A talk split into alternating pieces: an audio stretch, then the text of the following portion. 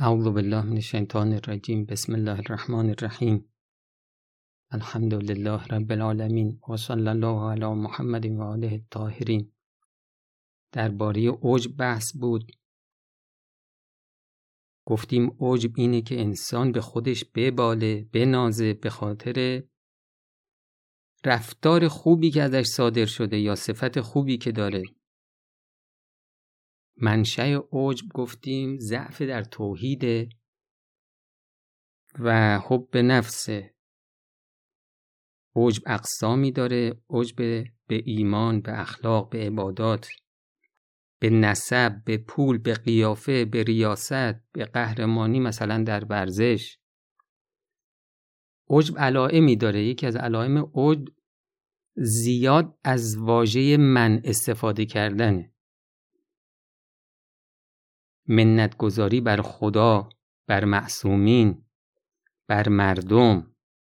اینم یکی دیگه از علائم عجبه. توجیه کردن عیبهای خود. چشم دیدن خوبی دیگران رو نداشتن اینا علائم عجبه. گفتیم گاهی طرف توهم می‌کنه. زشتی رو که داره خوبی می‌بینه. بعد بهش عجب پیدا می‌کنه. بنابراین ما عجب به بدی ها هم داریم. رسیدیم به بحث آثار زیانبار عجب اولین اثر عجب گفتیم که اینه که ازش سلب نعمت میشه. آدمی که ظرفیت نداره خدا بهش علم داده. به جای اینکه این علم براش تواضع بیاره تکبر آورده عجب آورده. خب این یعنی ظرفیت نداره دیگه. خدای قدری بهش پول داده خودشو باخته. دیگه زورش میاد به هر کسی سلام کنه. این یعنی ظرفیت نداره. ظرفیت که نداره خدا ازش می‌گیره. گفتیم که اوج موجب فساد عمل و فساد عامل میشه. هم عمل رو فاسد می‌کنه یعنی عملی که نسبت به اون ما اوج پیدا کنیم این عمل دیگه در پیشگاه خدا بیارزشه و خود آدم رو هم می‌کشه پایین بیارزش می‌کنه. از چشم خدا میفته از چشم امام زمان میفته اثر سوم اوج تسلط تام و تمام ابلیس بر ماست. آدمی که گرفتار اوج میشه شیطان برش مسلط میشه و به هر جنایتی این شخص رو وسوسه می‌کنه. در روایت اومده حضرت موسی علیه السلام روزی شیطان رو دید و ازش پرسید اخبرنی به زنب الذی اذا از نبهو ابن آدم استحوذت علیه. به من خبر بده. فرزند آدم انسانها کدوم گناه وقتی مرتکب میشن تو براشون مسلط میشی؟ شیطون سه چیز رو گفت. اولیش اینی که وقتی که این اوج پیدا می‌کنه به خودش مینازه به خودش میباله من برش مسلط میشم. دوم استکسر عمله. مثلا چند بار به داد دیگران رسیده دیگه خودش رو بالا می‌بینه. میگه که خب من اصلا دست خیر دارم. همش کار خیر انجام میدم. چند شب نماز شب خونده فکر می‌کنه دیگه خیلی نماز شب خونده. سوم و سقر فی عینهی زنبو گناه تو چشمش کوچیک میشه گناهی که خودش کرده. خدمتون عرض شد قبلا آدمی که عجب داره این گناه های خودش رو نمی‌بینه برای گناهش توجیه می‌کنه. میگه نه من کار زشت نکردم. خب حالا گفتیم که منشأ عجب حب نفس دیگه. آدمی که حب نفس داره گفتیم که این گناه خودش تو چشمش کوچیکه دیگه. حالا اگر گناه کوچیکی مرتکب بشه برای خودش توجیه می‌کنه و این گناه کوچیک رو اصلا عیب نمیشماره. بعد مرتکب میشه. یا مدتی که مرتکب میشه این براش عادی میشه. بعد تصور یه گناه بزرگتر رو می‌کنه. بعد حالا دیگه اون گناه بزرگتر رو هم عیب نمیشماره برای خودش. و همینطور از این گناه به یه گناه بزرگتر. شیطون اینو افسار می‌کنه و میکشونه. هیچ وقتم زیر بار نمیده که من مثلا گناه بزرگی کردم. بعد که حسابی اهل گناه شد گرفتار آلودگی های اخلاقی میشه. از آلودگی های اخلاقی این به وادی کفر کشیده میشه. شیطون اینطوری. از یک گناه کوچیک ما رو به کفر میکشونه.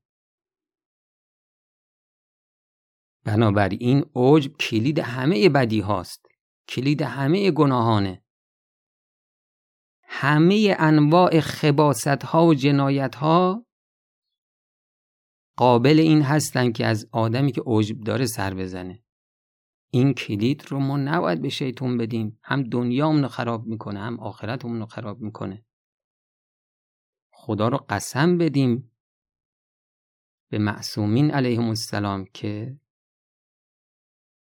شیطان بر ما مسلط نشه. اثر چهارم اوج اینه که موجب فساد عقل میشه. آدمی که عجب داره عقلش زنجیر شده است اسیر. کارایی خودش رو از دست میده.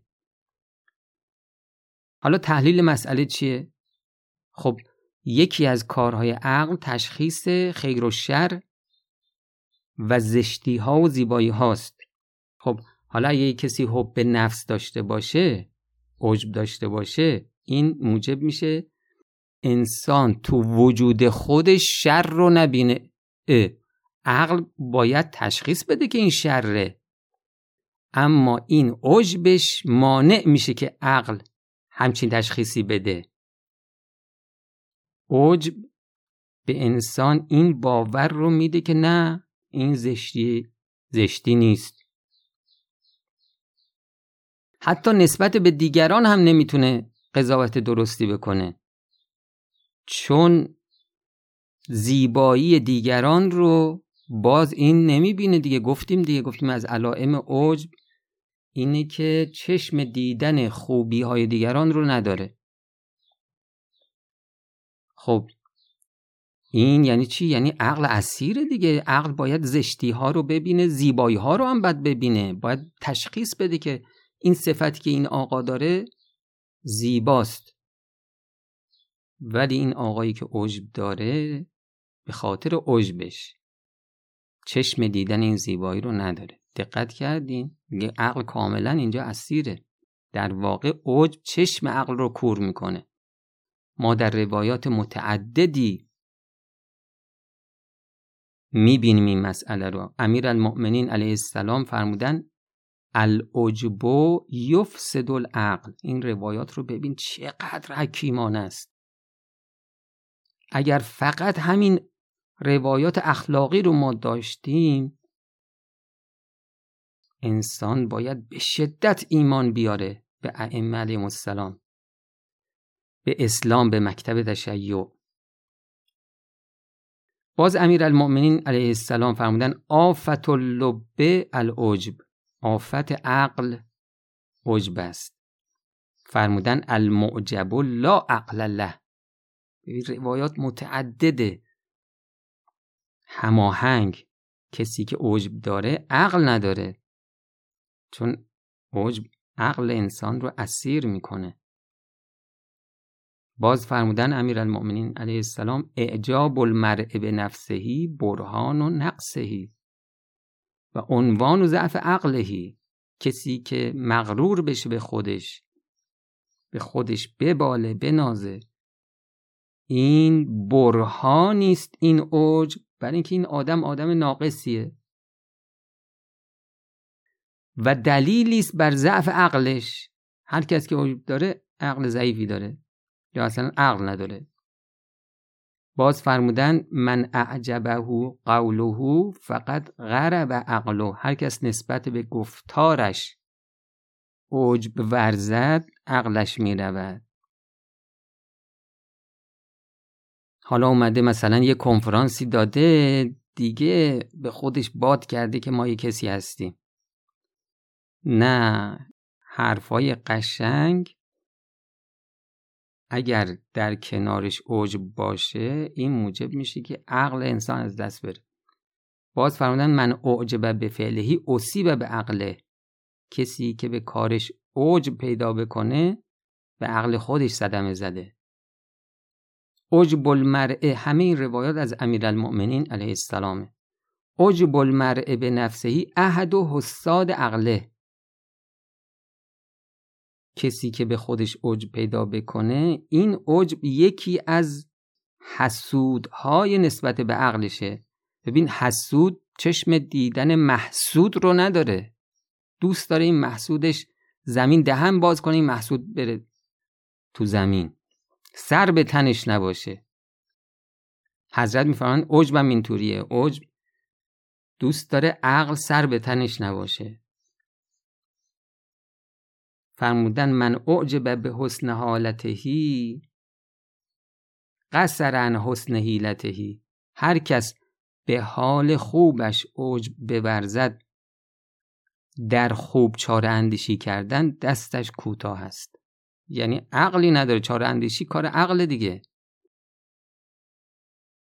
لیس لمعجب رأیون. آدمی که اصلا عجب داره نظر نداره. آدمی که نظر داره این یعنی با عقلش با تفکرش اومده به رأی و نظری رسیده ایده میده. یه کسی که عجب داره عقلش کار نمی‌کنه که بخواد نظر بده. حالا این دقت هم داشته باشید. آدم وقتی می‌خواد با کسی ارتباط داشته باشه مثلا با کسی دوستی کنه. خب با کسی دوستی کن که عقل درست حسابی داشته باشه دیگه. کسی عقل نداشته باشه باش دوستی بکنی بهت ضربه می‌زنه. بنابراین دوستی با کسی که عجب داره این خطرناکه. همکاری با اونم خطرناکه. وصلت با اونم خطرناکه. خدایا ما رو گرفتار اهل عجب هم نکن. هم ما گرفتار عجب نشیم هم اگر گرفتار هستیم خدایا زود درمان بشه.